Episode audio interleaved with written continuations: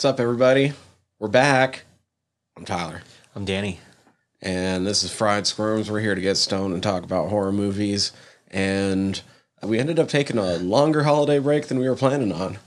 So thank you for being back with us, I know, new year, right? right? Yeah, Jesus, hell of a way to ring in the new year. I'm sure I'm going to end up mentioning it across like all of my fucking podcasts, but we ended up having to take two weeks break instead of one that we were planning on because I got a fucking concussion. That sucks. Fuck that noise. Do you know what sucks the worst? Having all that fucking time to get caught up on all the movies and TV that I want to and having to stay away from screens. Yeah. That sucks. Like, if I would have had a normal week off, I wanted to come in and be like, oh, I finally watched Barbarian. Oh, I finally watched this. Oh, I finally watched that.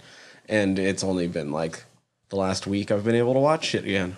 And I'm probably not supposed to, but at a certain point, I was like, I'm going to fucking work again. Then, Yeah. if that's the case, I'm going to start fucking watching shit again. So, Getting back to normal. so I came back to it with Cannibal for Ferox.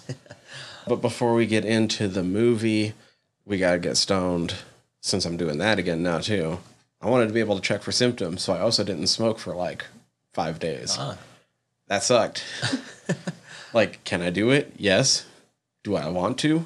No. So I'm happy that we're back doing this that's again. awesome. Danny, what is this J that I'm about to light up? Nice. So, shouldn't be a surprise, but I did stop by Flower and picked up a strain known as Platinum Garlic. So, with this being said, this one actually over at Flower is more of a indica leaning hybrid. But if you look up information, it shows that Platinum Garlic is also known as Garlic Platinum or Platinum Garlic OG. It's an evenly balanced hybrid strain created through crossing the classic GMO and Platinum strains. Now, it is known for its heavy stench and gorgeous appearance as far as its flower. The flavors on this are going to be a little bit of herbal, spicy, sweet, and woody, and the aromas are pretty much the same. The terpene profile, at least the top three, are limonene, beta caryophyllene, and alpha humulene. The limonene and caryophyllene being the most dominant terpenes out of the mix. Over at Flower, their total terpenes are like 2.64%, which is pretty decent, and total cannabinoids are 32%.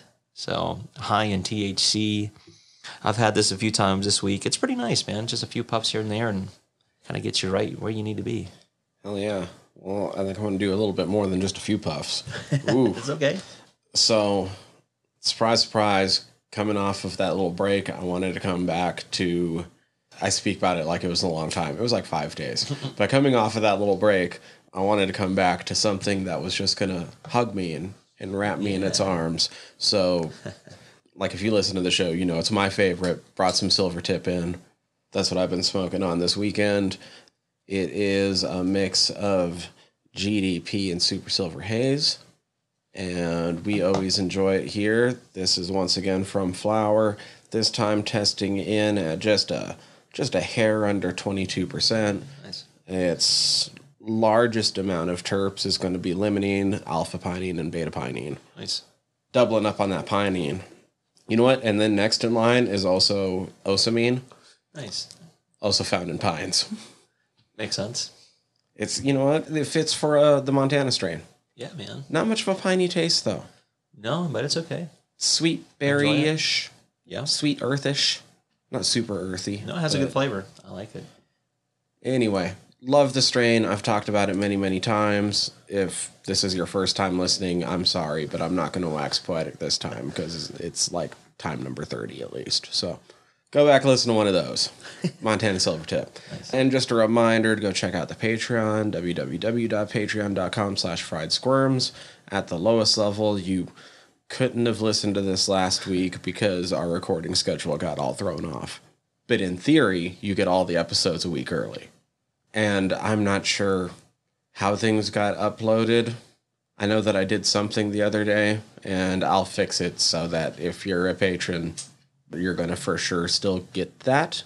But I will have to fix things coming off of our break. So, oh, yeah. What else? We got the Patreon only episodes at the middle level, top level. Got the Discord. You could be chatting with us. We'll let you know when we're recording. We'll be like, what up, bitches? And you bitches can be like, yo. Uh, so check that out. Patreon.com slash fried squirms. And with that, I think we need to get into the guts and bolts of Cannibal Ferox. Guts and bolts. All right, guts and bolts, the who and what went into the making of this movie. Spoiler free, give people their dues after all. To start off with the spoiler free setup for this movie. Man, this is hard because I really just want to describe it as poor man's cannibal holocaust, but a group of college kids, or I guess one's in college, the others are friends Yeah, friend and brother. this group of mid 20 somethings go into the, the Amazon jungle to try to prove that cultural cannibalism has never existed. Things go badly. It's named Cannibal for Rocks. Yeah, that should spell it out, right? Right, and of course, from week to week, we do talk about our cast and crew. And this week, it's a director we haven't talked about before, little known, uh, unless you follow like giallos and Italian cinema. But I am talking about Umberto Lenzi. He is our director and our writer on this film. And uh, for Mr. Lenzi, like I said, I know I say this a lot, but he does have some interesting works. If you look at his filmography, let's go throughout and i'm going to start 1969 because he directed a film called orgasmo it doesn't start yeah doesn't star trey parker or matt stone but it does star uh, star carroll baker which kind of revitalized his career of- in sorts Okay, Doesn't have DVDA. I would know. I hope so. Probably not. But uh, he also directed Syndicate Sadist is actually a film I own. He also directed such films as Eaten Alive. He's also done Iron Master, such things as The House of Witchcraft and The House of Lost Souls, which is kind of cool. All right. So along with him, we've got cinematographer Giovanni Bergamini. And if you look at some of this guy's credits, once again, he's got some cool stuff. I'm going to go back and start with a film from 1969. It's called I Am Sartana, Your Angel of Death. Oh shit, he did Sartana? Yeah, which is really cool. He's done such things as, um, I don't know, 1978's The Inglorious Bastards. You might have heard of that. Oh. Yeah, he's I'm also- suddenly more interested in the fucking cinematographer than the director. All right. He's also got stuff such as A Man Called a Rage. He's done uh, Raiders of the Magic Ivory, Brothers in War, Killer Crocodile Part 2, and his last film of note was 2001's Gabriel. All right. We've got editor Enzo Meniconi. Now, this gentleman, he's got a really interesting film. It's a Russian film. The reason I say it's interesting, the film is English titles The Burnt Sun. It did win the Oscar in 1995 for Best Foreign Film. Hmm. Now, he's also the editor on The Last Woman, The Sicilian Connection, and the film The Inquiry. All right, the music was composed by Roberto Donati. He's known for such things as The Tough Ones, Apache Woman, and Eaten Alive. And Fiamma Maglione, she scored The Tough Ones and Eaten Alive. All right, now we've got special effects done by Gino De Rossi. Another gentleman's got some cool stuff to his name. Such things that start off with Don't Touch the White Woman from 1974. he was the special effects guy on Inglorious Bastards from 78. He went uncredited, a film we've actually reviewed, but he did the special effects on Zombie, City Okay. of the Living Dead. He's also done Piranha Part 2. Yeah, he was also in The Inquiry. He did special effects for 1987's The Last Emperor, which is really neat.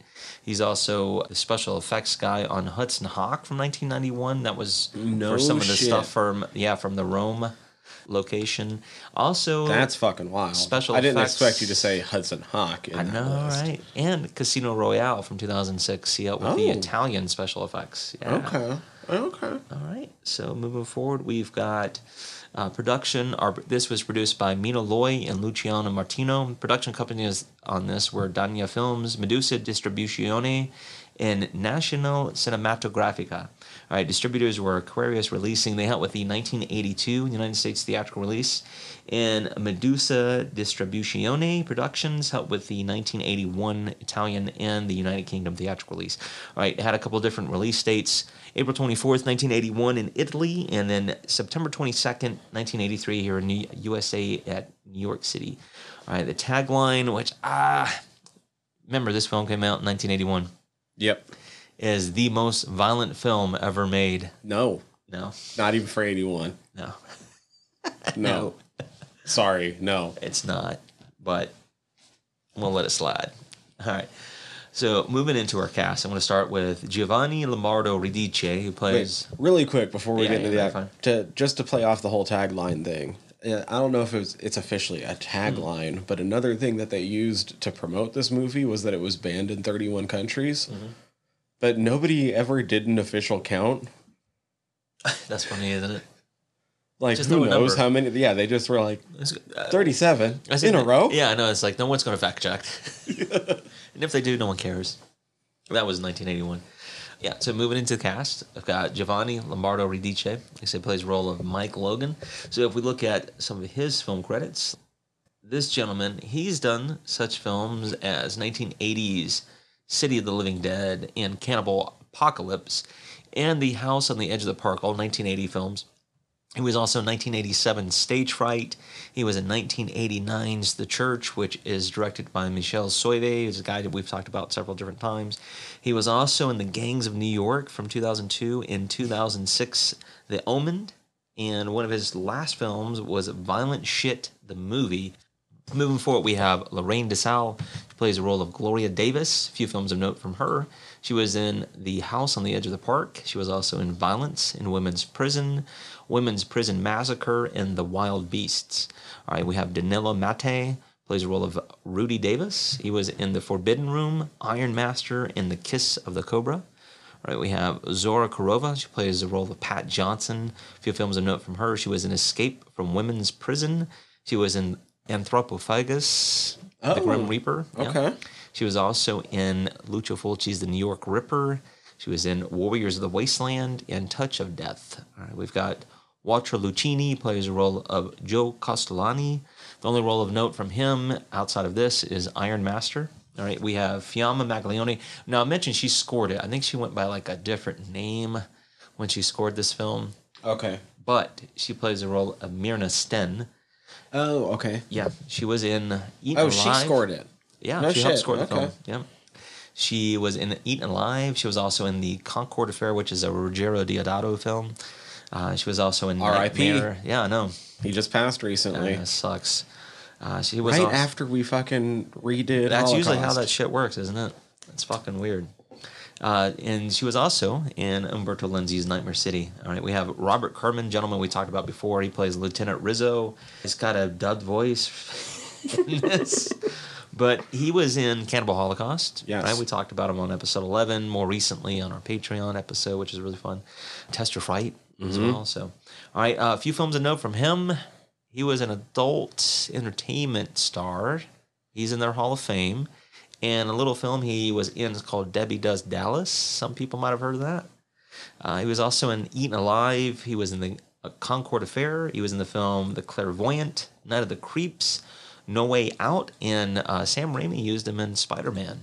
Believe it or not, it's really neat. All right, Who's he in Spider Man? Do you know? I It's got to be just like a background. remember. It's like a taxi driver or some shit. yeah. Uh, he- all right, we've got John Bartha, which is this is his final film role, but he plays the mafioso, like the mob boss or whatever. All right, a few films of note from him. He's got some really neat ones. He was in the 1963 The Pink Panther as a policeman. He was in The Revenge of Spartacus. He was also in such things as uh, let's see here, War of the Planets from 1966. Django Shoots First from 1966. A little film called The Good, the Bad, and the Ugly. Jeez. Yeah, he was the sheriff in that. A lot of shit. Son of Django. He mostly plays sheriffs, which is interesting. Let's see, Sartana the Gravedigger, which is really neat. I'm curious. I have to assume that Sartana had a number of unofficial sequels, Oh, just yeah. like Django did. I can only imagine.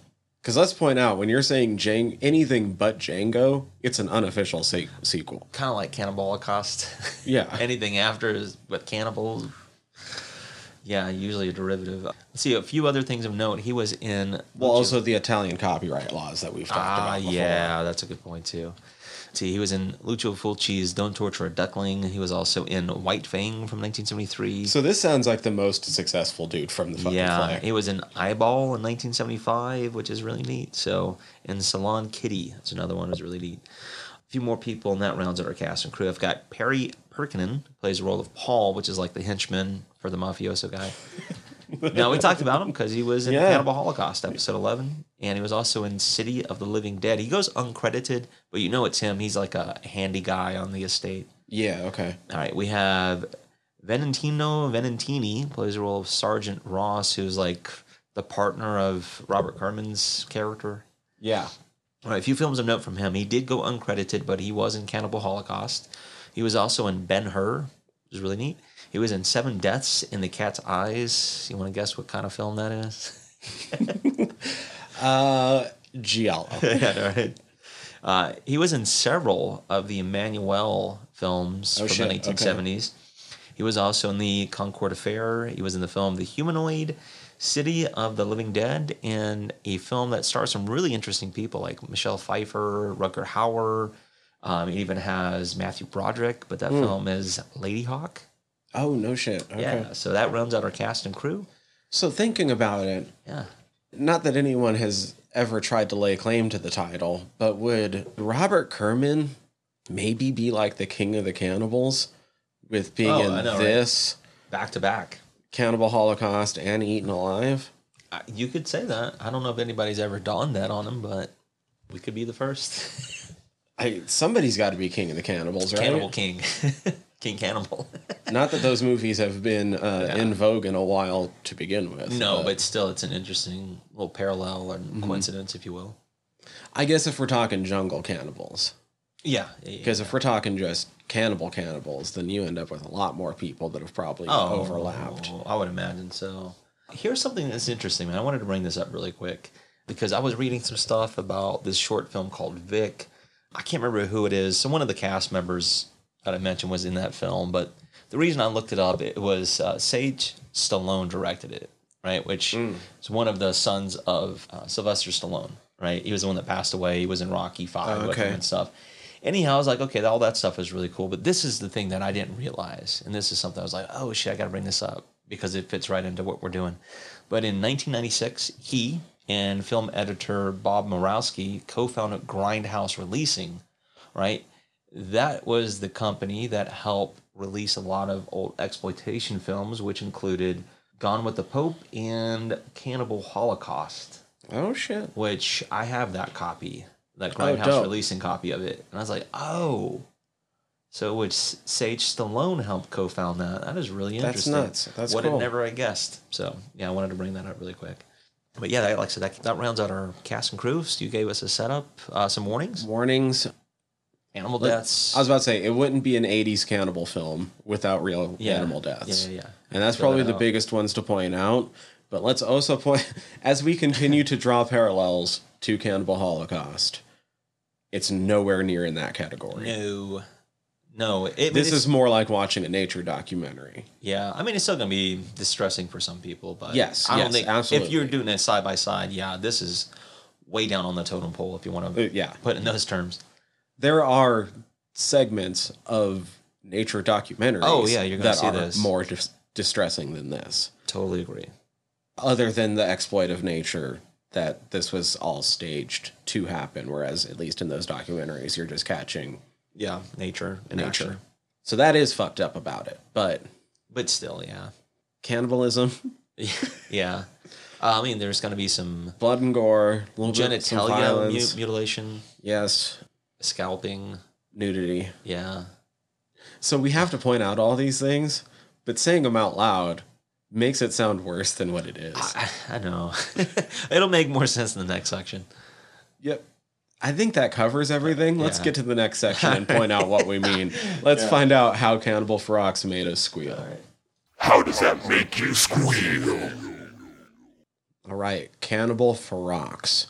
First off, I'll get that out of the way. Oh man, That's maybe the biggest revelation in watching this movie. because I've been saying it wrong for like close to twenty years. Like I think I think as an American, we assume if something ends in an X that it doesn't sound like an X, especially if it's Yeah.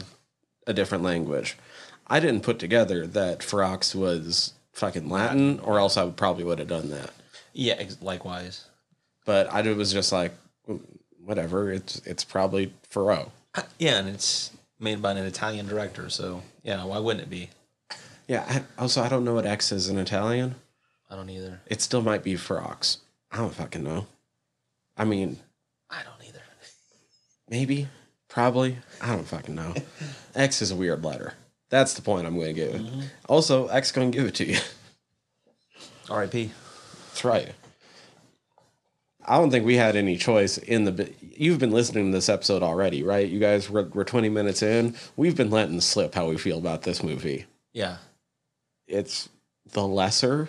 Oh, without a doubt. It's not as what we said, the tagline, the most violent film. It's definitely not. So that's already a lie. I mean, it has its moments, but it's not violent by today's standards. or by like mean, we we've seen yeah. other movies from those time periods. It's Yeah, not there's- the most violent. worse. No, there's there's Cannibal Holocaust predates this. yes, and This is tamer in every way. yeah, I'd say And I don't want to keep bringing up Cannibal Holocaust, but we kind of have to Right. because like It's okay, going into this. Look, going into this movie, it was kind of like a fact-finding mission for us. Because we had sort of had this weird conundrum with this movie that it's brought up on almost all the same lists that Cannibal Holocaust gets brought up on, usually kind of positively. However, with the caveat that it's lesser. You know what I mean? But it's usually still mentioned in the same sentence. I mean, you can't help but understand why. So it's like, extent. so it's like, okay, so we have to check this out. We have to find out for ourselves, you know, why this this keeps happening, and now we know why, because it's a ripoff of Cannibal Holocaust. Yeah, I mean the premise is. I mean, it, there, there's differences in terms of, but I mean, it's it's essentially the Yeah, same shit. look, there's changes. It's not like somebody just slapped Oh, a new yeah, coat of paint over Cannibal Holocaust. Like it's m- more different than that, but it's probably even maybe a little bit more than a single step removed. However, you want to define a step, it's not much further past a step and a half removed. yeah, If anything, it's just simplified. feels, Both expeditions basically happen at the same time. I was gonna say it feels this one feels more cinematic Yeah. than Cannibal Holocaust does.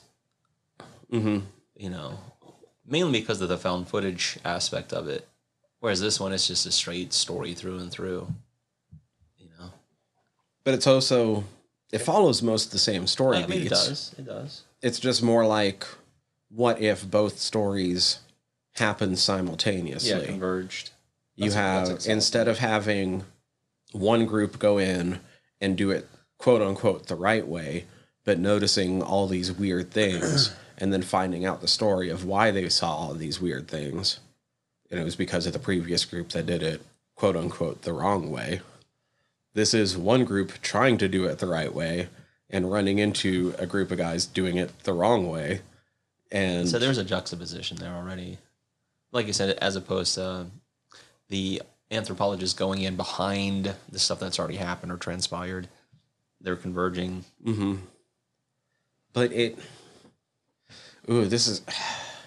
I don't have a lot of kind words to say about this movie, but this is going to sound harsher than I also intend it to. Uh, I mean, It feels like the American remake of Cannibal Holocaust. yeah. This is the watered down version of Cannibal Holocaust. It has all the rough edges just sanded off. Yeah. Like I said, it, it even has real animal deaths, but Right? But it's the light version. in all- what all but like three, two. I guess it depends on how much you want to count stomping on a spider. Yeah. But still. it's animal on animal, not a human just yeah, no, it's pretty straightforward. Yeah, like you said, it's almost like a nature documentary. said, yeah. Definitely exploitive. It's still fucked up that they made those animals do that for entertainment. In some ways, making this even more of an exploitation. I don't know. Because they still did it for entertainment, technically, on Cannibal Holocaust side. Right, But at mean, least you that know. was making a comment about exploitation. Right. This one is making a real ham fisted and not well done comment about contradictory statement, if you will. You know, it's like you're showing exploitation by exploiting. which we were just praising Cannibal Holocaust Right, for, but this right. one just doesn't do any of it as well. No, it doesn't. It doesn't. I, because the point doesn't really. I mean, it's not really driving home a point, in my opinion. In this one, No. whereas Cannibal Holocaust is like that is the entire point. Is the exploitative side of all of it. It's like yeah, it makes sense. I'm It like sucks, but yeah, in that one you get the the chance to see that like, oh yeah, some screwed up stuff does happen, but we're not within their cultural sphere to properly understand its place. right, exactly. We're the ones doing this simply for the fucking shits and giggles Yeah, it. it's the entertainment value of it. At least their shit within their belief system is helping continue their way of life. Right. And like I said, in that's an interesting point that you make too. Considering if we're trying to interject our modern, I mean, you know, I'm using air quotes, you know, morals and codes of ethics and things like that. It's like you can't introduce that to groups of people who don't abide by that, and it's like you've already got a divide there. Mm-hmm. So you can't play this moral high ground. It has nothing to do with that. This one now, I wish, I wish I knew this, but I'm glad that I haven't devoted enough of my life to know this off the top of my head because it's just not shit I'm interested in to go that deeply in. But Right. I wonder if by the time this movie was made, if her college thesis was already determined to be bullshit or not. That's a solid point. You know what I mean? Because she's Yeah. going out to try to, or is she writing a book? I think it's a part of her thesis, so she's trying to get her doctorate Okay. degree. Yeah, Which she turns into a book by the end of the right. Yeah, Yeah, because of her okay. experience. Mm-hmm. Okay. Because she's trying to say, by the way, they only say it once in the movie. And I wish it was brought up at least one more time at some point in the movie because it makes the movie seem a lot smarter than what the rest of it is. But it is pointed out in the beginning, despite the fact that every other time they bring it up in the movie, they just try to say she's trying to prove cannibalism because it doesn't exist. She's trying to prove that cannibalism as a cultural construct doesn't exist Right. Right. Exactly. which is a big difference. Obviously, cannibals exist. Yes, that's like that doesn't. We see that in our own modern society. Yes. Yeah, so we don't have to resort to going to the Amazon to try to debunk it. So if like the 20 times they say it between like minute 10 and like an hour in seems dumb to you, they do point out at one point that she's it's cannibalism as a cultural construct, which also I believe exists. Yeah, it's interesting. I mean, but you know, at least they preface it that way. I would say that maybe she's arguing about maybe a strict definition of it of as like something happening often. Yeah, but but I feel like there's enough probably even by like 1981 there's got to be enough Oh. known to know that like Well- there was definitely cultures that practice it on the reg maybe just not like every week you know what i mean I was going to bring up one of the Rockefellers, if I'm not mistaken, and uh, he was on one of those fuck around and find out missions, and he did. And from what is rumored is that he was cannibalized and all that stuff. So you know, that was well before this movie came out. One and it's one of those things like i said it i think there's enough evidence probably even in 1980 it just depends on how strict you define cannibalism Yeah, yeah. you have to define what is is. yeah you know what i mean because there's i mean No, you're right. You're right. how on the reg does it need to be to satisfy her It's like, yeah, I need to go down there and find out myself. I need to see this. It's like, how long are you gonna stay down there? I don't know, a few days. Like, really? And it's what because she didn't believe something she read in the fucking newspaper. Yes, I. Yeah, it doesn't. Like this couldn't have happened. People don't do this. Hmm. It, well, like you know, to their credit, they didn't have social media and they didn't have the resources we have now. So it's like, yeah, I can't just jump on Google, look this shit up. Here's the thing, though. That little tirade she gives on the boat, Yeah. she's half right. Yeah. Because it does exist, but the stories were blown out of proportion for all the racist colonial reasons that she brings up. Yeah, that's a solid point. So you know, it makes you wonder too, like how much they do. And when I say they, it's like probably production, writer, director, whoever's on board, want to interject at least a little bit of historical context, so that way it's not entirely, you know, fictional. Also, you know what? Props on this movie for bringing that up in 1980. Yeah, I mean, people were socially aware of things, you Mhm. know, but um, it'd be interesting to, to like see what how this th- was conceptualized. Is what I'm getting at. Mhm. It's like, yeah, what it's like what we already know about this, but they don't. It's kind of like Kids, I mean, it, We- white kids Yeah. too, you know, that well, kind of we, shit. we don't like to talk about it, but the exoticness and the otherness is part I of what agree, uh, man. made zombies take off Yeah, that's a and racist Point. attitudes That's a solid point.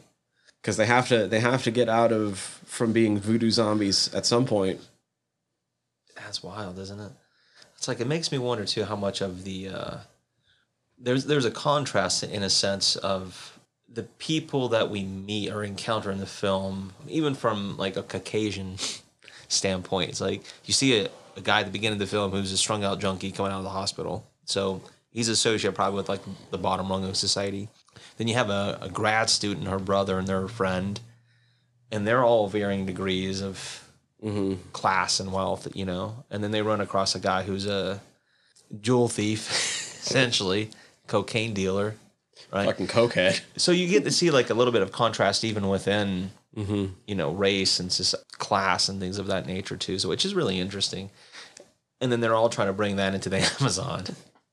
First off, like talking about that first fucking strung out guy that we run into, like the intro of this movie does not need to be as long as it is. No, I, I will give it credit in in one respect is because I do like seeing what that old New York used to look like. Right. You know, because that's like you go there now and it doesn't look anything like that. So there's a few things I pointed out because it's like you don't get to see this often in films for those reasons we just pointed out. But something I, I noticed, it's pretty obvious, but Bette Midler had a movie that came out and it's on our marquee. It's called Divine Madness. Oh shit. Okay. So they show that in one of the backgrounds. And then another thing I thought was really cool is you see these.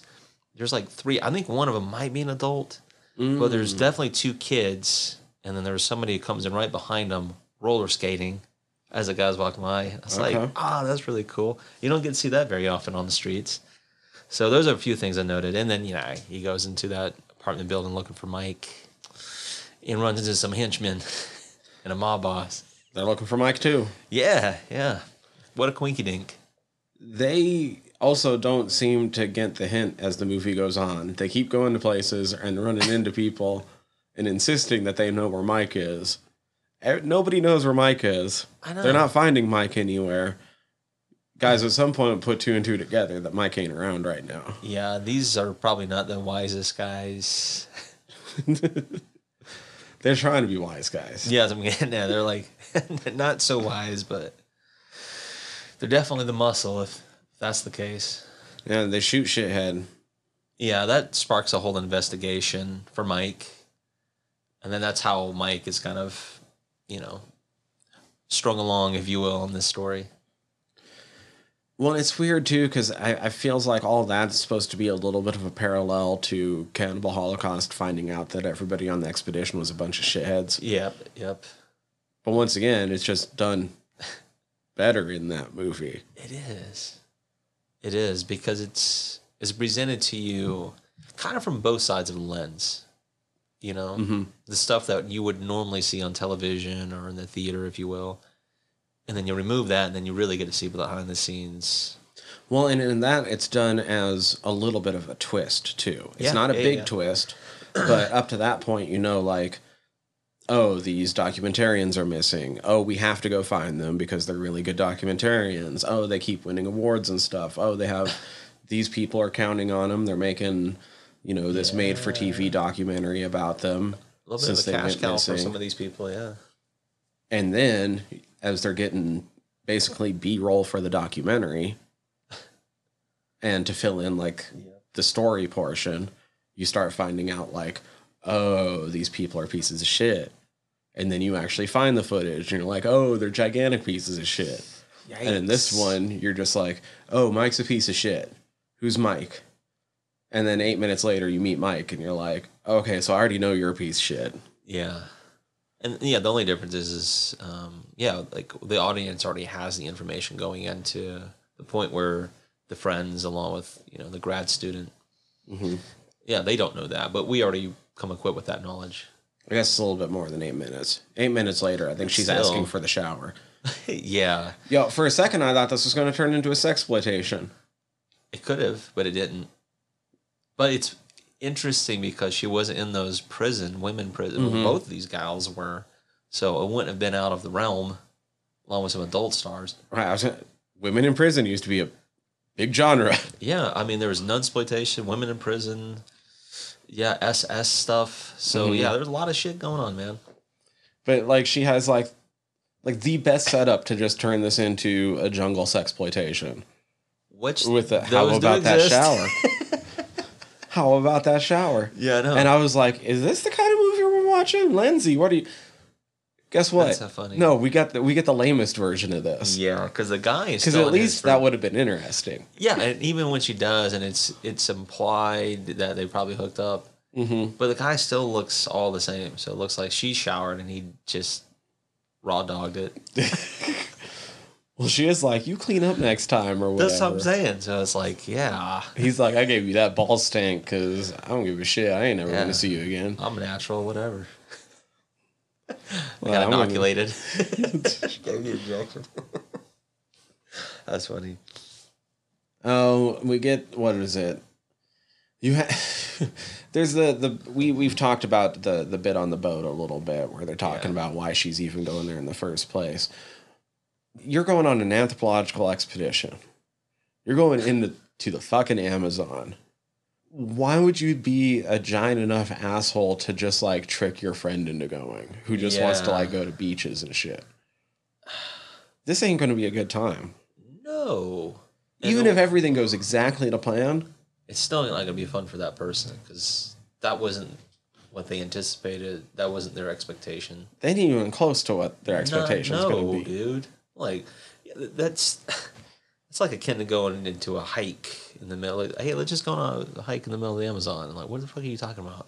Oh, fuck off with that. I ain't just going on a hike in the middle of the Amazon. No, dude. What are you talking about? You about? better have a, a bunch of people protecting my ass from becoming part of the food chain there.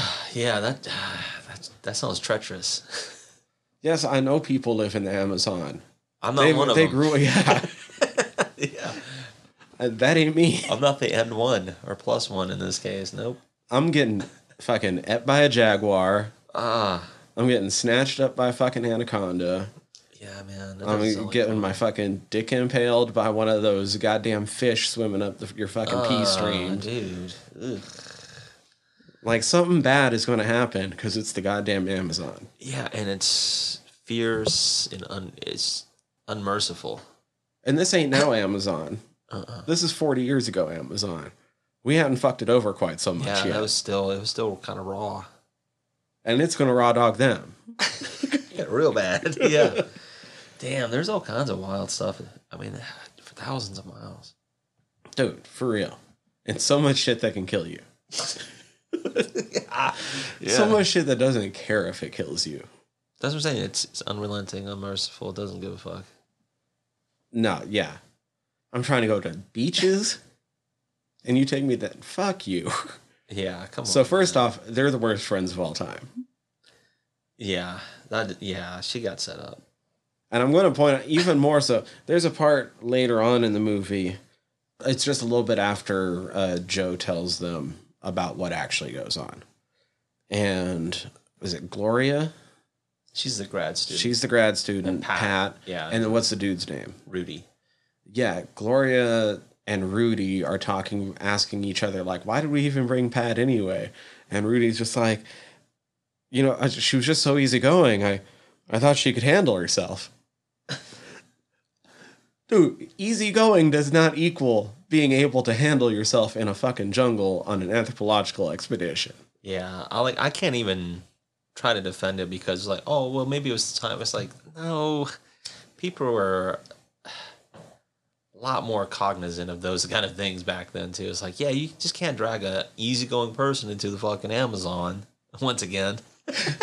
They're just so easygoing. They can obviously know how to camp in the Amazon away from No civilization. big deal. Everybody does it. they know how to survive when the closest place is a fucking three day boat ride. Yeah, I know. Like, it's like based on what um, you know evidence. Like, oh, they're chill. Look, based on where we work, we know a lot of really, really fucking outdoorsy people. I'm not sure if I'm sending any of them into the Amazon, Yeah, no, that includes myself. and that that ain't a diss towards them. No, that's just the Th- reality. they're not of they're it. not used to that shit. exactly. I'd trust them going up in the fucking backwoods back here, Oh yeah, no, no. which is going to be doubt. dangerous in in a whole different way if you're unprepared. Right. As skilled as they are out here, I ain't sending them in the fucking Amazon. Oh man. they're they're going to stand a better chance than your average Joe. Right, right, right. But it, you know, there's all kinds of pratfalls that you need people who know. Yeah. You need real guides. Yeah, you- it's not gonna be one of us. You need the fucking you need homie from Cannibal Holocaust who's ready to hang dong for the yeah, party. I was gonna say you need an old blue jean boy. yeah, because he will. He'll go out there and shake his machete and helicopter and all that shit. He's one of the best guys we've ever seen in a movie. yeah, I was like, what is he? Oh, okay. I, I wouldn't have known that. No. I, I would have got killed because I would have kept my fucking chonies on. Yeah, I was like, yeah, I ain't doing that. I'd have been like, none of y'all need to see this, and I don't need to get sunburned out here. Yeah, it's like, nah, no deal. Let's see, all that. What did they? They end up getting what is it like a coatimundi to fucking stake out outside their camp so that the snakes will go after it instead. Yeah. Law of the jungle. That was fuck. Well, the fuck to me, the thing that was fucked up was how they go. You know, they're on that boat, right? We talked about that. And then they wind up in that area where you know they're told they can't pass, hmm and the first thing that they do is get stuck, get out, and then get stuck right again. Yeah. And that was right after he talks to Pat about, you know, the fate of, you know, if this happens, then we'll go in. If not, we'll go back. And it's, yeah. It's like, dude, as soon as we got stuck again, I'm like, okay, that's sign enough for me. Yeah. that's all I needed to know. Oh my god. that first one should have been the warning. We see the fucking the animal stakeout work, Yeah, it worked. It woke them up, all that stuff. which Well, let me ask you this. This is something I, I, I found a little odd for this movie. Was how when they went into the jungle, they know they saw that guy eating those grubs, and they just like, uh, kind of like, uh, what's that? I'm like, what is wrong with him? First of all, because it looks like he's got shit going on. yeah, looks like he's got shit going. Yeah, and then you see somebody else, or there's people following you. Like, wait a minute. It's like, how do you just keep walking off? that should have been your first like warning. It was like, who the fuck is that? Yeah. If if there's one, there's got to be a lot more around us. Also, Chance if, to reason. also, if you don't like the idea of having to eat grubs, you might not want to go camp in the jungle. Yes, because that is a source of sustainability, right? That I just doesn't. I'm, Look, if shit goes bad, for- you might have to eat grubs. Right, right, right. It's like, yeah, in survival mode, yeah, yeah, yeah, for sure. Like all that other shit goes out the window. That should be your sign that like maybe you're not equipped for the jungle. He's sitting there mowing down happily. Yeah, he's, that's a snack, dude. a delicacy. If you can't handle that, maybe you don't need to be out there. yeah. Just saying. If you need, if you get hungry, there's There's there's a lot more like that around there. Sheesh. Um, I think for me, maybe the best part of the movie is the, the first bit of bodies they run across. Yeah, that was pretty good. Like Was there's the a few of them. trap and the Yeah, there's like a couple of them lying there, and exactly. yeah, all those effects look good. Not saying some of the other effects in this movie don't look good, but Right, like but some of to me, that's kind of the showcase scene. To be honest, can't disagree. Look good. it all looked good. I was like, oh, you know, maybe first time through, I was like, oh, Uh, maybe it- I'm in for something good. likewise is when you start seeing they're like okay okay you know you just gotta get through the first 15 20 minute slug for the build up uh, they all start freaking out. And for some reason, Rudy just really wants to keep on with it to the point where he turned fucking fucking smacks her. Yeah. It's like, okay, yeah, well, that's okay. Even for the time period, you're like, all right. But like, like you're running into people that have been horrendously killed. Yes, this isn't normal. You're on foot, which you didn't plan to be. You plan to have your jeep, Oh, but that ar- that already got stuck twice. ways. Yeah.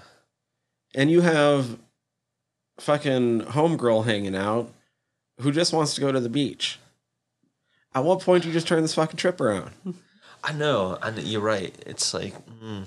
Because we already said We before you run into the bodies. yeah. But once you run into the bodies, it's like, maybe you go back to town and tell people that there's bodies, like, like, a 10 minute walk outside. yeah. Or it's just at least like a timeout. Let's like do a Zach Morris here. Like, hold up. Yeah, break the fourth wall for a minute. It's like, yeah. What do you think, gang? Should we carry on? like, nope. Like, No. But then you know, it's like end credits. I mean, they don't have too much time to do a timeout, Yeah. though, anyway, because that's right when fucking Mike and Joe pop in. Exactly, because you hear a little bit of noise in the background. Sounds like a woman screaming, and then they pop out. Mm-hmm. Yeah, and who is it? Uh, John or was it Joe? I think, is it Joe? Is it John? I It's can't Joe. remember. It's, Joe. I got it right now. So Joe is the one who's wounded, and Mike's carrying him. And yeah, you're right. This is where they have the encounter. fucking Mike explains, gives them a story of what happened, not the story. By the way, we know it's not the story. We know Right. that Mike's not trustworthy because the movie starts off by telling us He's not a good guy. he's not a good guy. He run a, so he at no point did I ever, $100,000. at no point did I buy his story. No. It was just a question of how he was lying. Yes. How much of the bullshit do you have to wade through to get to the truth? Yeah, no point. And once again, I think it would have been better if you found some way to make us buy his story so there's an actual twist later. Oh, you know that would have been good. Like, have the encounter first, and then later on in the background, you s- like, yeah, like oh, like I said, in Cannibal Holocaust, we know that that team's needed and that they've won prizes. right. So they're essential to what they're doing. And presumably people like them because of that.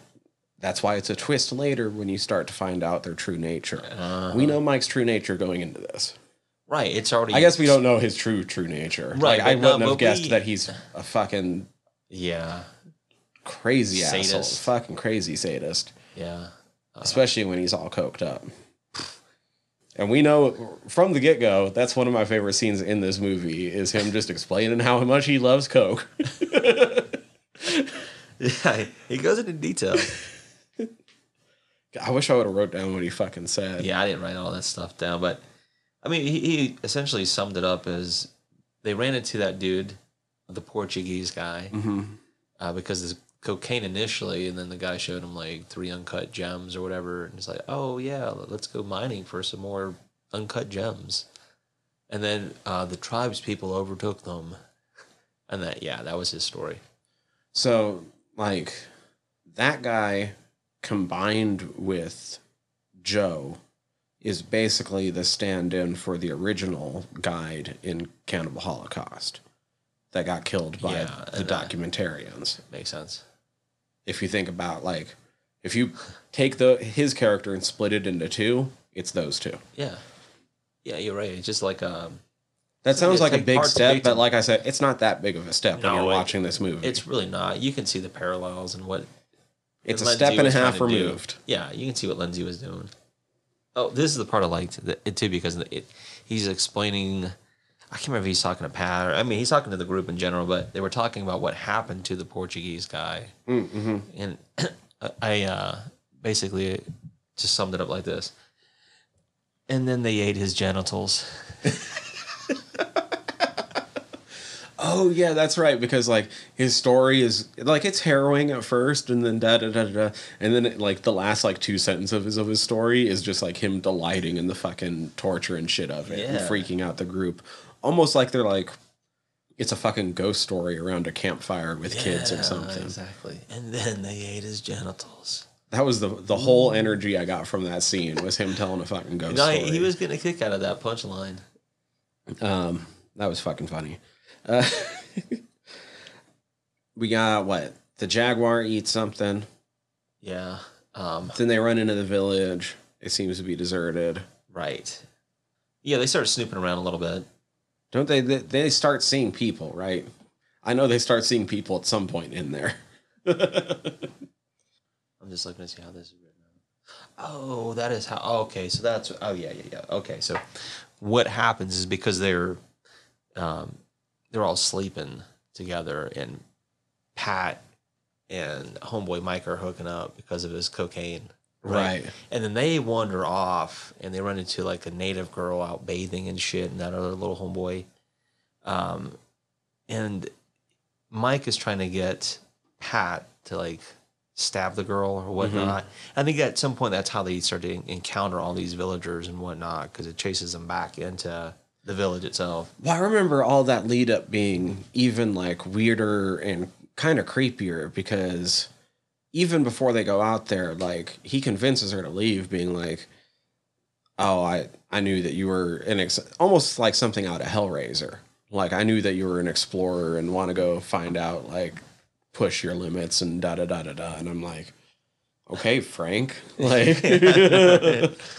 Then he's like, "You want to go make a native girl?" And I was like, "All right, whatever." Like, I, I kind of know what that means. Yeah. And then I, I'm like, it, th- "This can go one or two ways." But then when he first grabs her, he's like, "Oh yeah, she's a virgin if I ever saw one." So I thought they were gonna fucking rape her. Yeah, Well, like, I'm, I guess I'm glad they didn't. But uh, yeah, I know, right? like, I, I'm not into that necessarily. But like, it also seemed like a weird changeover from being very sexual about it to suddenly just like trying to like stab her and shit. Yeah, in his cocaine rage, hmm yeah, he he resorts going past that to straight sadism. She eventually isn't going to do it, and when the native girl tries to run, he shoots her. Yeah, he shoots her, and then it goes all awry from there. And then, then kind of at the same moment, because of the wounds that Joe was suffering from, he confesses to what actually happened. Wh- Which, once again, it's, it's the cannibal holocaust. This is why the village looks like this. Exactly. So, you know, the Portuguese was really an Indio, like a, a native. And he's the one who found the uncut gems. And sounds like Mike was basically trying to, you know, steal all the shit. Shows your location. Yeah, we'll help you. Well, and then like they were actually working it for a bit. Yeah, but they could not find anything. Like They they, were find panning, shit. couldn't find shit. And uh, in his cocaine rage, once again, he basically drowned the Indio, torture. Well, not drowned him, but he, you know, he waterboarded him Mm-hmm. in the river, took him back to the village, strung him up, mutilated him, in front of everybody. right, castrated him, all that stuff. And uh, yeah, it was. It's because most of the, the village guys were away or whatever. I guess when they came back, it's when they got chased off because they took a girl. hmm Yeah, and And shit went down. yeah, and the guy got speared because they were getting chased out. Mhm. Yeah, and that happened all right before they ran into him. right. And that's. I mean, you could kind of. I could see way you know how that lines up because when they do encounter them, you can hear a woman in the background Mhm. screaming. So It Makes sense. absolutely all lines up. Right, but it's just like, okay, you're right. It's just another cannibal holocaust little thing. Well, I think you hit the nail on the head when you say that this is the cinematic version. Because, like, Cannibal Holocaust is trying to treat it like it's real. Right. The timelines This is make like a- sense. like it's this found footage. Feels just like it's just like a screenplay through and through. this is like, yeah, this is the the stripped down. Let's Made for TV. Not really, again, but you know. let's dumb it down so everyone can follow, follow. along. Yes, yeah.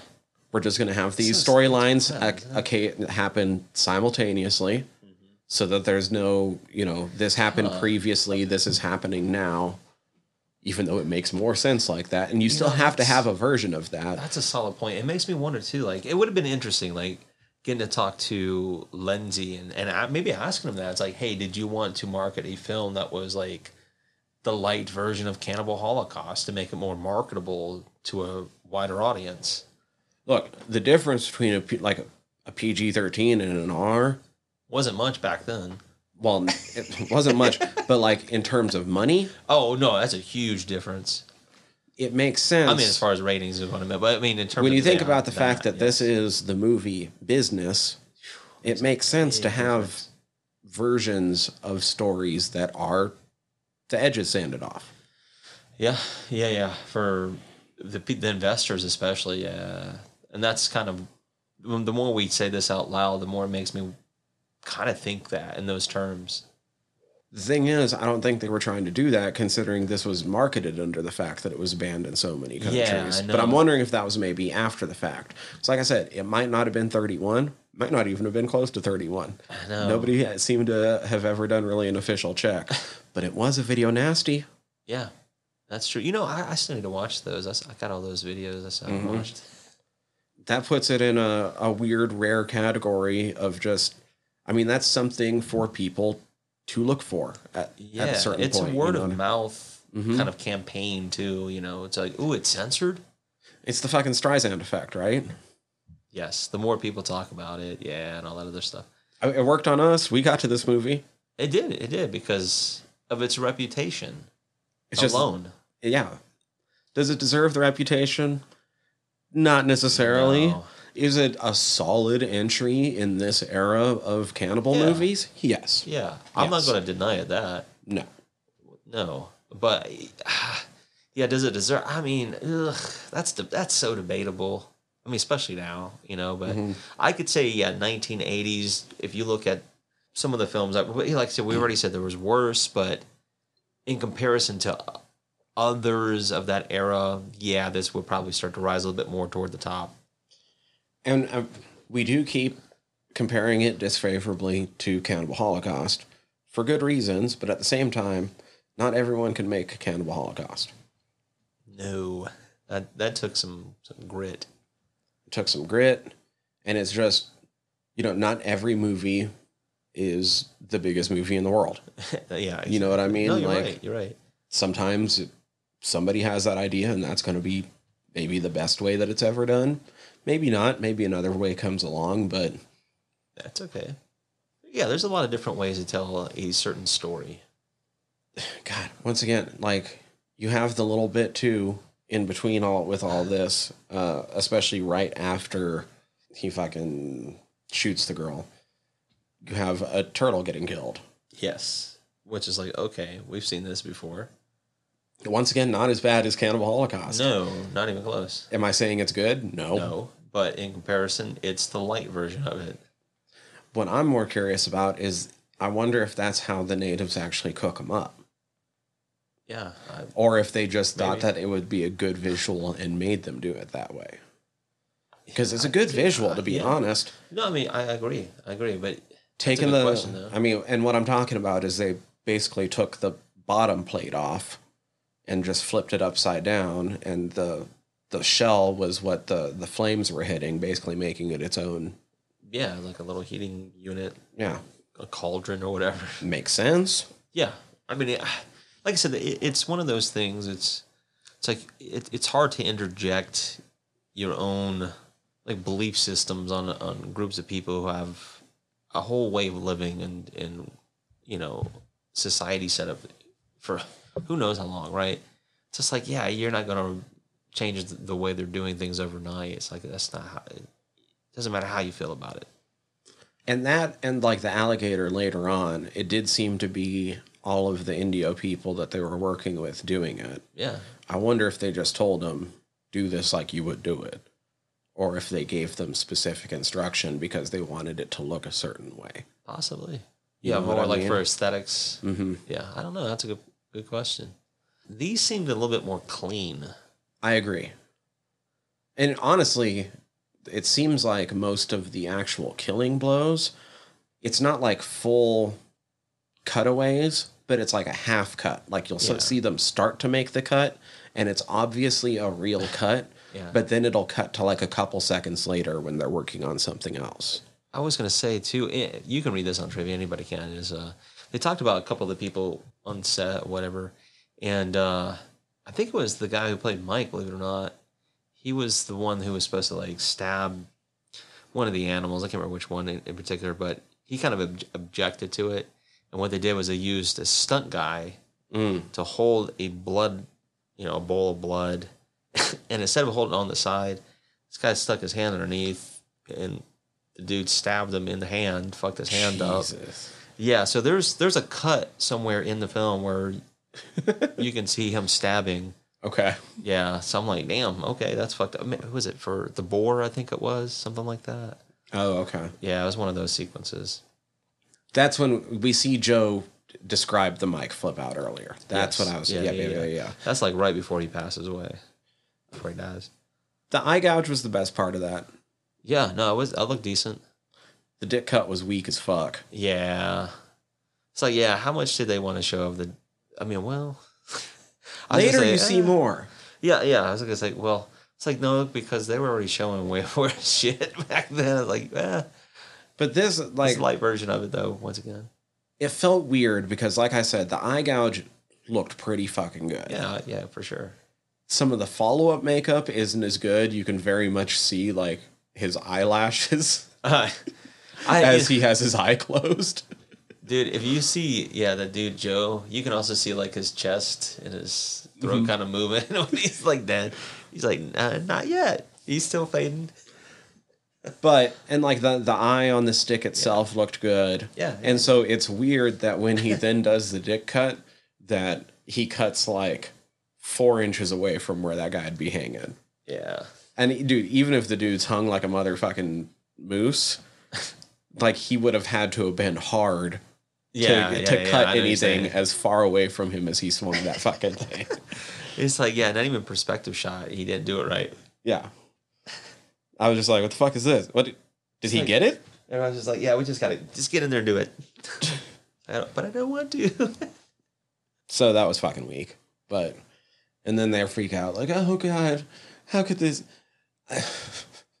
like, dude's already been acting like a shithead. Mike's already fucking called Gloria a twat at least, or Yeah. had a twat. One of them a twat at He's least once. called, um, yeah, Gloria at least. And then after they hear this story from Joe that explains everything that they've ran across so far, she's just like, I just can't believe it. Like, really? Like, no, this this is absolutely what's. Guess what? All the pieces should have just clicked for you. I know they should have all fell into place. Joe dies. They decide to eat him even though he was sick. Yeah, Guess what? I'm not him. eating. yeah. I'm not eating Joe. I'm not eating. Yeah. Be like, uh, he died from what? From from disease? Yeah, exactly. Guess Uh, what meat I'm open- not touching. Open wound. Did, did you see the uh the push in? Oh yeah, that was that was bad, but yes. Because you see him like stab and then just drag it, and you. Can, It, I mean, it's so close to looking good though. yeah, no, I mean, I almost feel like it's just almost like the wrong camera angle because you see the point yeah. push back into the hollowed out tube of the spear. like you can't help but see it. But I, you know, like I said, granted, 1981, it was not bad. It wasn't bad. no, it wasn't terrible. But you're right. It's like, yeah. Look, and if you're not us, you might not catch it. But we're assholes.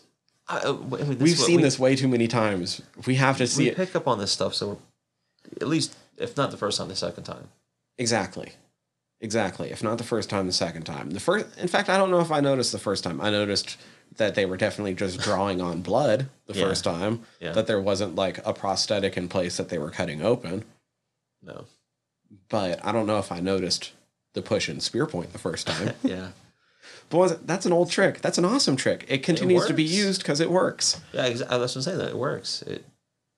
Good on them. Whoever figured that out was like, hell yeah. I just had to know if you saw it. Oh yeah, no, for sure, for sure. I, was, I, you know, like I said, we pick up on these things. You can't help but notice it. Also, we rag on it whenever we see it. I am genuinely surprised at how well just drawing on blood does work, though. Uh, How good it works if you're not paying a lot of attention. Ah, man, I think for yeah, for people who are just like, I mean, some casual viewers are gonna be like, yeah, that's kind of silly, but for some people, it's gonna it's gonna work. It's gonna do the trick. You know, it, it's getting the effect that it's going for. I think it does depend a lot on like what kind of color grading your movie uses, though. Because like the darker works better because if you make that middle point look black like it's a cut, even though cuts don't look fucking black. But Right, but you you know you as, you You associate still it with being though, depth. right? Yeah, you can still And if- forgive it. Mm-hmm. The darker it is, the better it works. Yeah, 'cause I say if you if you put too much brightness in it, yeah, it's just gonna look bad. it's just yeah. It's just not gonna. It's But gonna if you so get that mid part just nice and dark, and then it lightens up as it thins out, they were onto something. You're right. They didn't, they didn't have it quite tweaked out. See, I think what you need to do is sort of a double where you have what, you know, whatever is holding that the, the fake blood around like a Sharpie point Yeah. so that you're drawing a black line that's surrounded by blood when you're doing it. That's how I would do it. Hell yeah. Hit me up, Tom Savini. Joe dies from his wound. He gets cannibalized. Then Rudy, he suffers a leg injury because, like, at some point they're getting transported, right? And they're like, you know, we're gonna make a break for it, do all this shit. Well, uh, yeah, he- he gets injured the first time they get captured, right? I think so. Because he makes the break for it later, too. yeah, What I thought was funny though is that first time they got captured, he has that knife, and then they get surrounded, and Gloria's just like, "Drop the knife, you'll make it worse." And just the expression on his face, he's just like, he drops it, and he's just like, "Fucking damn it!" yeah, you're right. Fuck. it's true though. Is it really gonna make it better? Yeah, probably no, because your fate's already kind of sealed. But Like you know they're gonna kill you. I know it's like you're if right. it's like everything Joe told you is true, they're gonna kill you.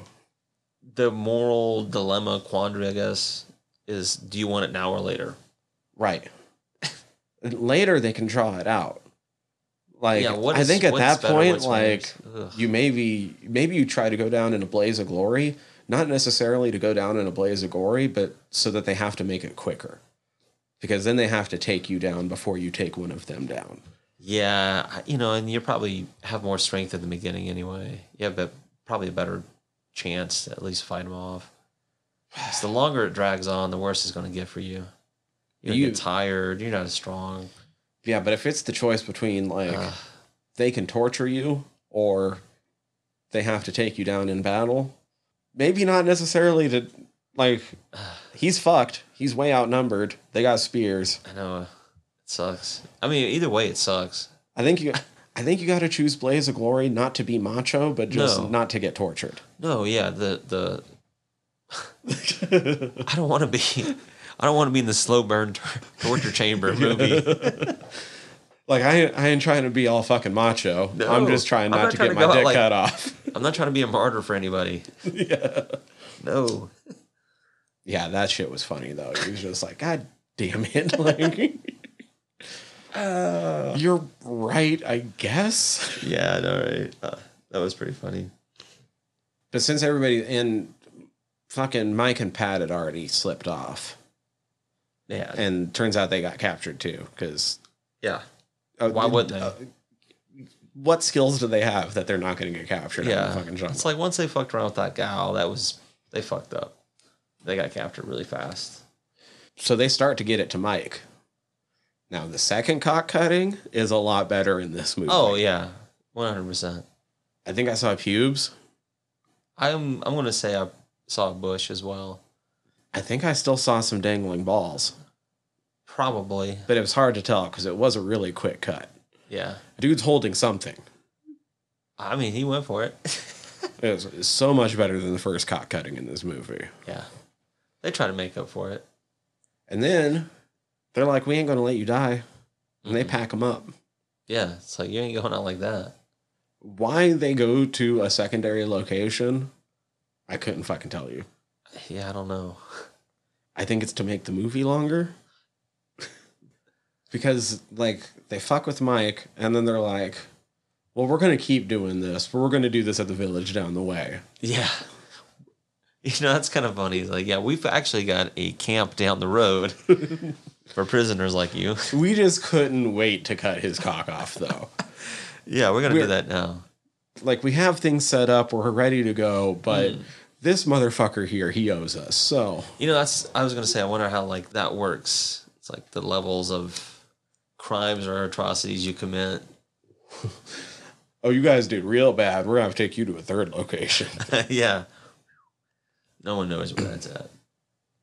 did you say his name? Rudy. Yeah, Rudy is the brother of Gloria.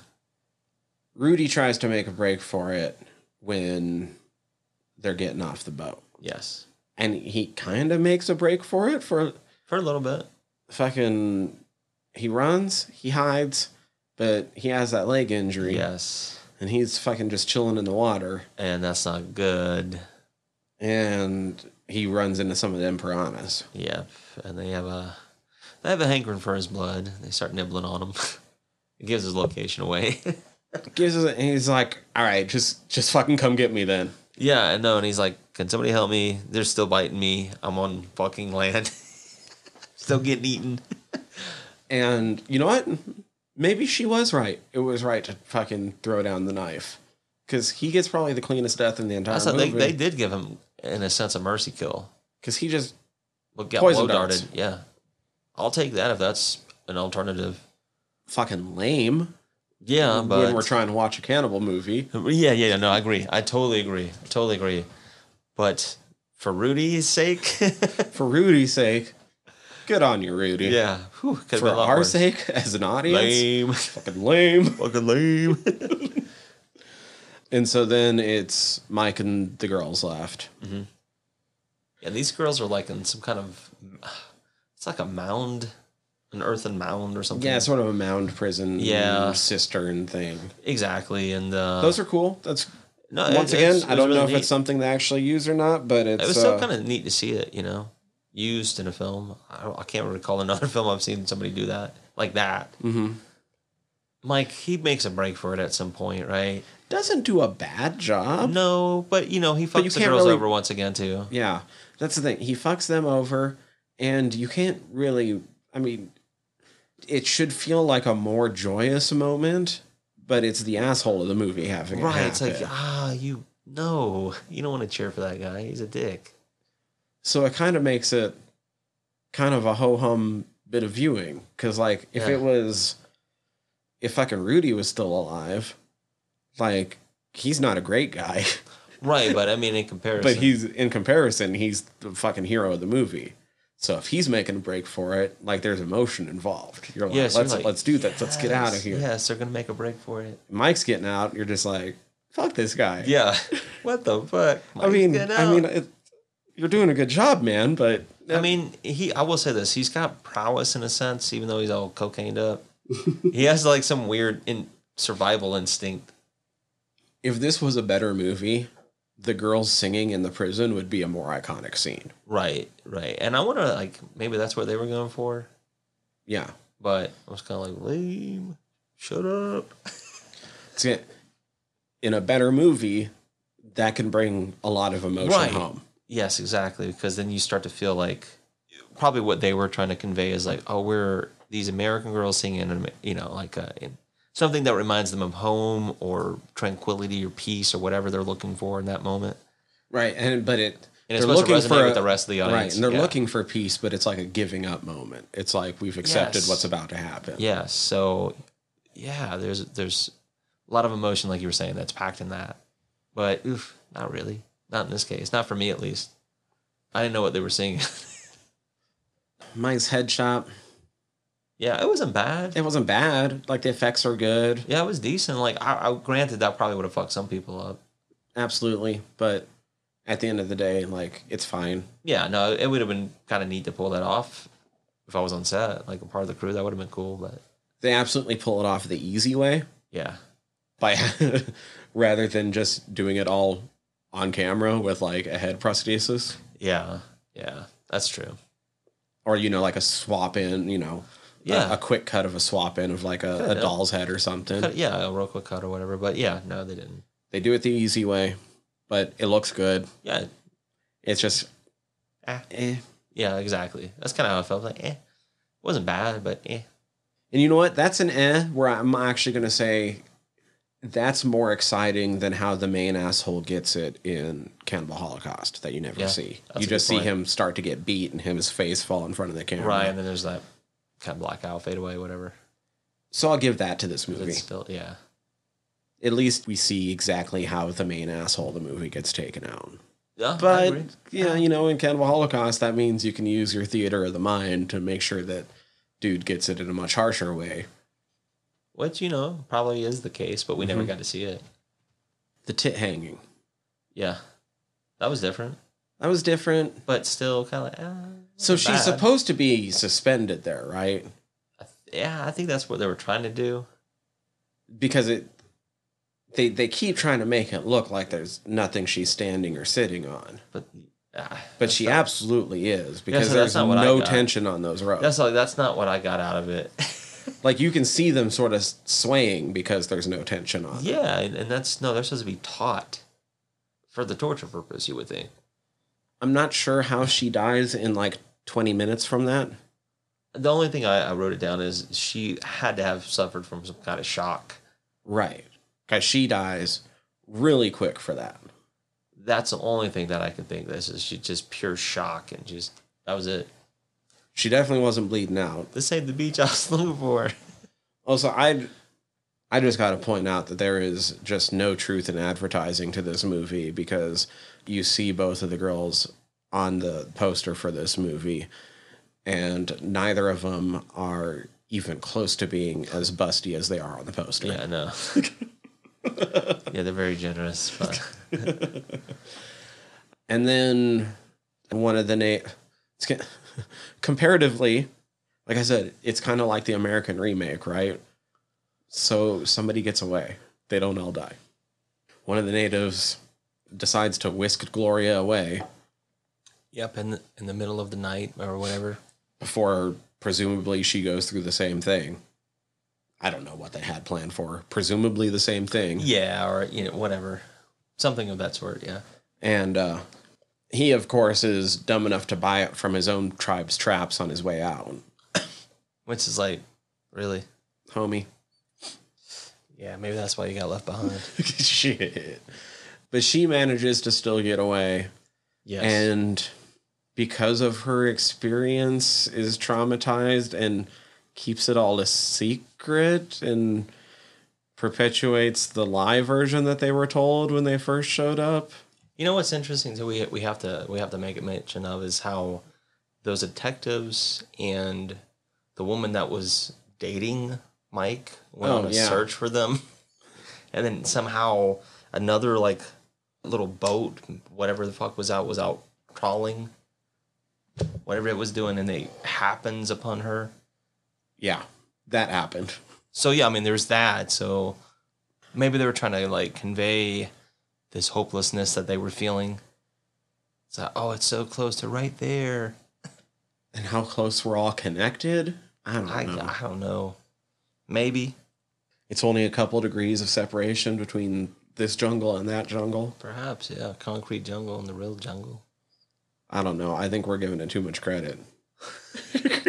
Probably. I mean, I'll give this the film. I, and- I don't hate this movie. It's I just kind of fun to dog on it.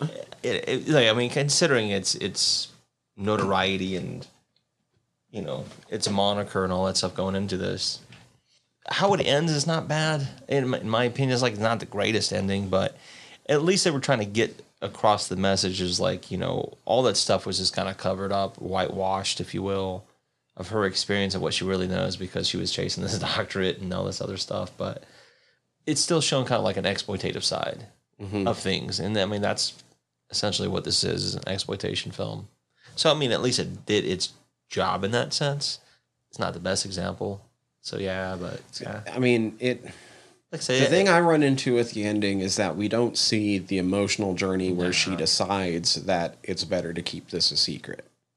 exactly that would have been kind of interesting seeing the trauma and whatnot. There's but- there's a bunch of different ways we could theorize why she would want to do that, right. but none of it is supported by the movie. It would it's it would be all us doing somebody else's job. Yeah. Makes you wonder too, like, all right, if she is covering it up, right, because of the book and the publishing and she got what she wanted at the end, even though she's crying and stuff, it's like, well, is there somebody else behind the scenes that are making her go through this to cover up what another agenda? But it doesn't really say any or comment on any of that in the film. Right. That's just something is like uh, maybe it's there, but I don't know. I just She doesn't seem to have any moment where she comes to understand that this is all within the framework of a different culture or something. And Yeah. may, and that's why she shouldn't have people going in acting like they're the bad guys. It's just yeah, like it's like that's her way of keeping the outside world because because that would make sense. I think that's probably she's going in on an, you know, an anthropological Yeah. expedition, and it's like it should be. This is a different kind of morality, but if I present it to people in the way that, Mm, if I just describe it straight out, what happened to people, yeah, then there's a large population that's going to take it the wrong that's way. I think They're going to demonize these people, and they're going to move in and bring some sort of justice to them. So that goes right back to her statement of what she made on the conquistadors, Mhm. how they were, yeah, exaggerating this stuff. But we don't see her go on that journey. No, we don't. You're right. So it doesn't hit that emotional punch at the end, but you know, it, at least it it's trying to in a sense. But like I said, it's the watered down version of it. hmm It's it's it's always going to be that. doesn't it doesn't matter. It's already it's done. It's said and done. That's how I feel about it. It's like yeah, if you don't want to watch Cannibal Holocaust, but you still want to get kind of the same message, this would This be a it. good alternative. Yeah. I could say that much for it. Yeah, it's like the it's Cannibal Holocaust light. It is exactly. I would, yeah, light version. like there's hard rock and then there's light rock. this is light rock. There's jazz, there's soft jazz. Yeah, exactly, exactly. This is Kenny G, This is the soft Cannibal Holocaust.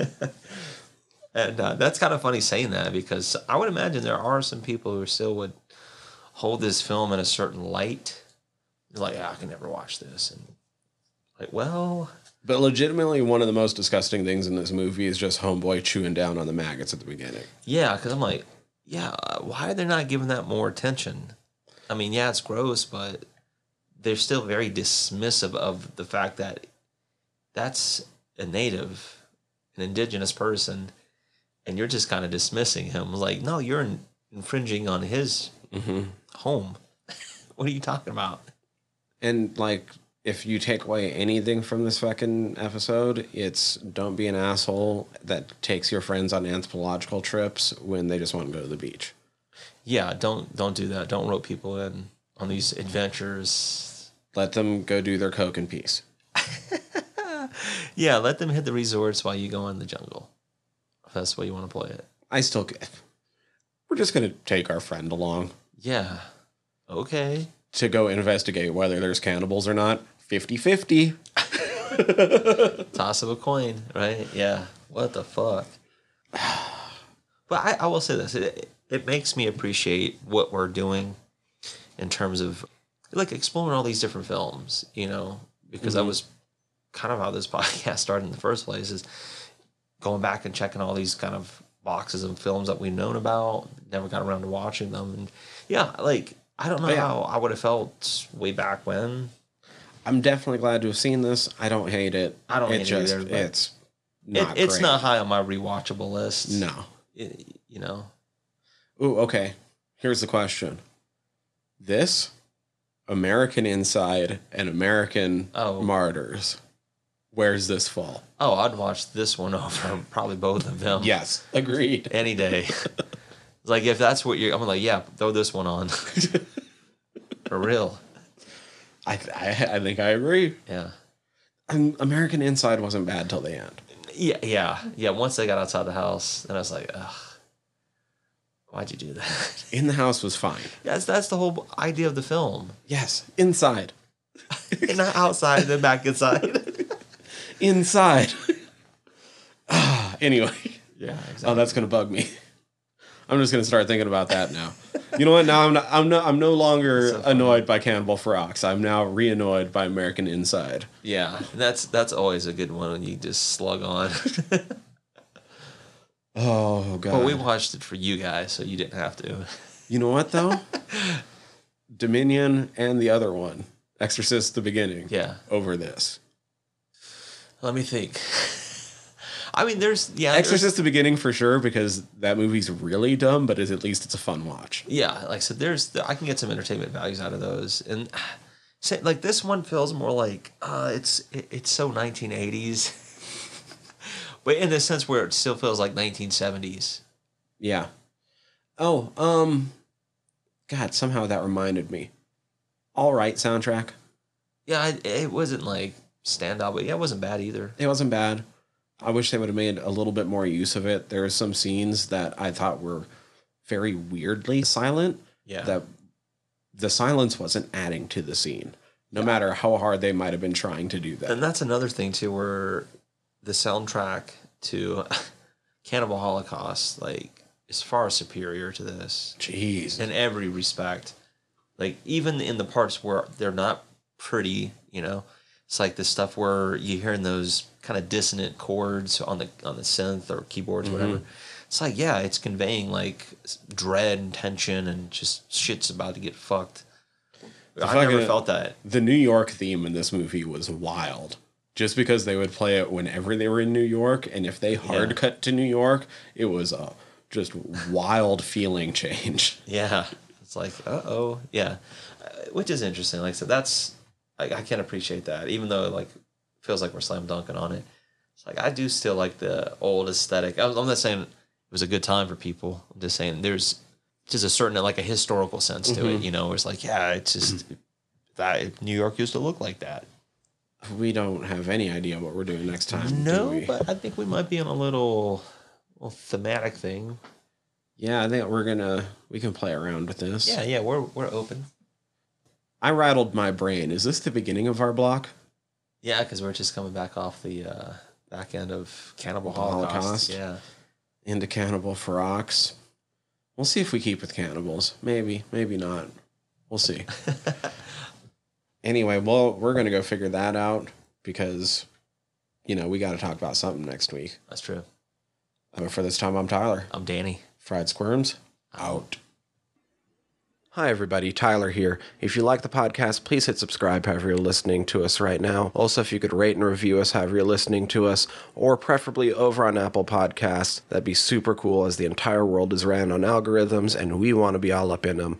Uh, we highly appreciate it whenever you tell all your friends about us. If you have any suggestions, comments, questions, want us to put eyes on your current independent horror project, you can always contact us, squirmcast at gmail.com, or you can contact us through our website, www.friedsquirms.com. Uh, scroll through our entire back catalog there, or click the links up at the top as we are part of the Earwyrm Podcast Network. Uh, and would love it if you went and checked out some of our sister shows. Uh, the easiest way to keep track of things across the entire network is to go over to that website. That's earwyrm.com, E A R V V Y R M.com. Uh, you can search for us across all the social medias. If you type in fried squirms, we should be what pops up.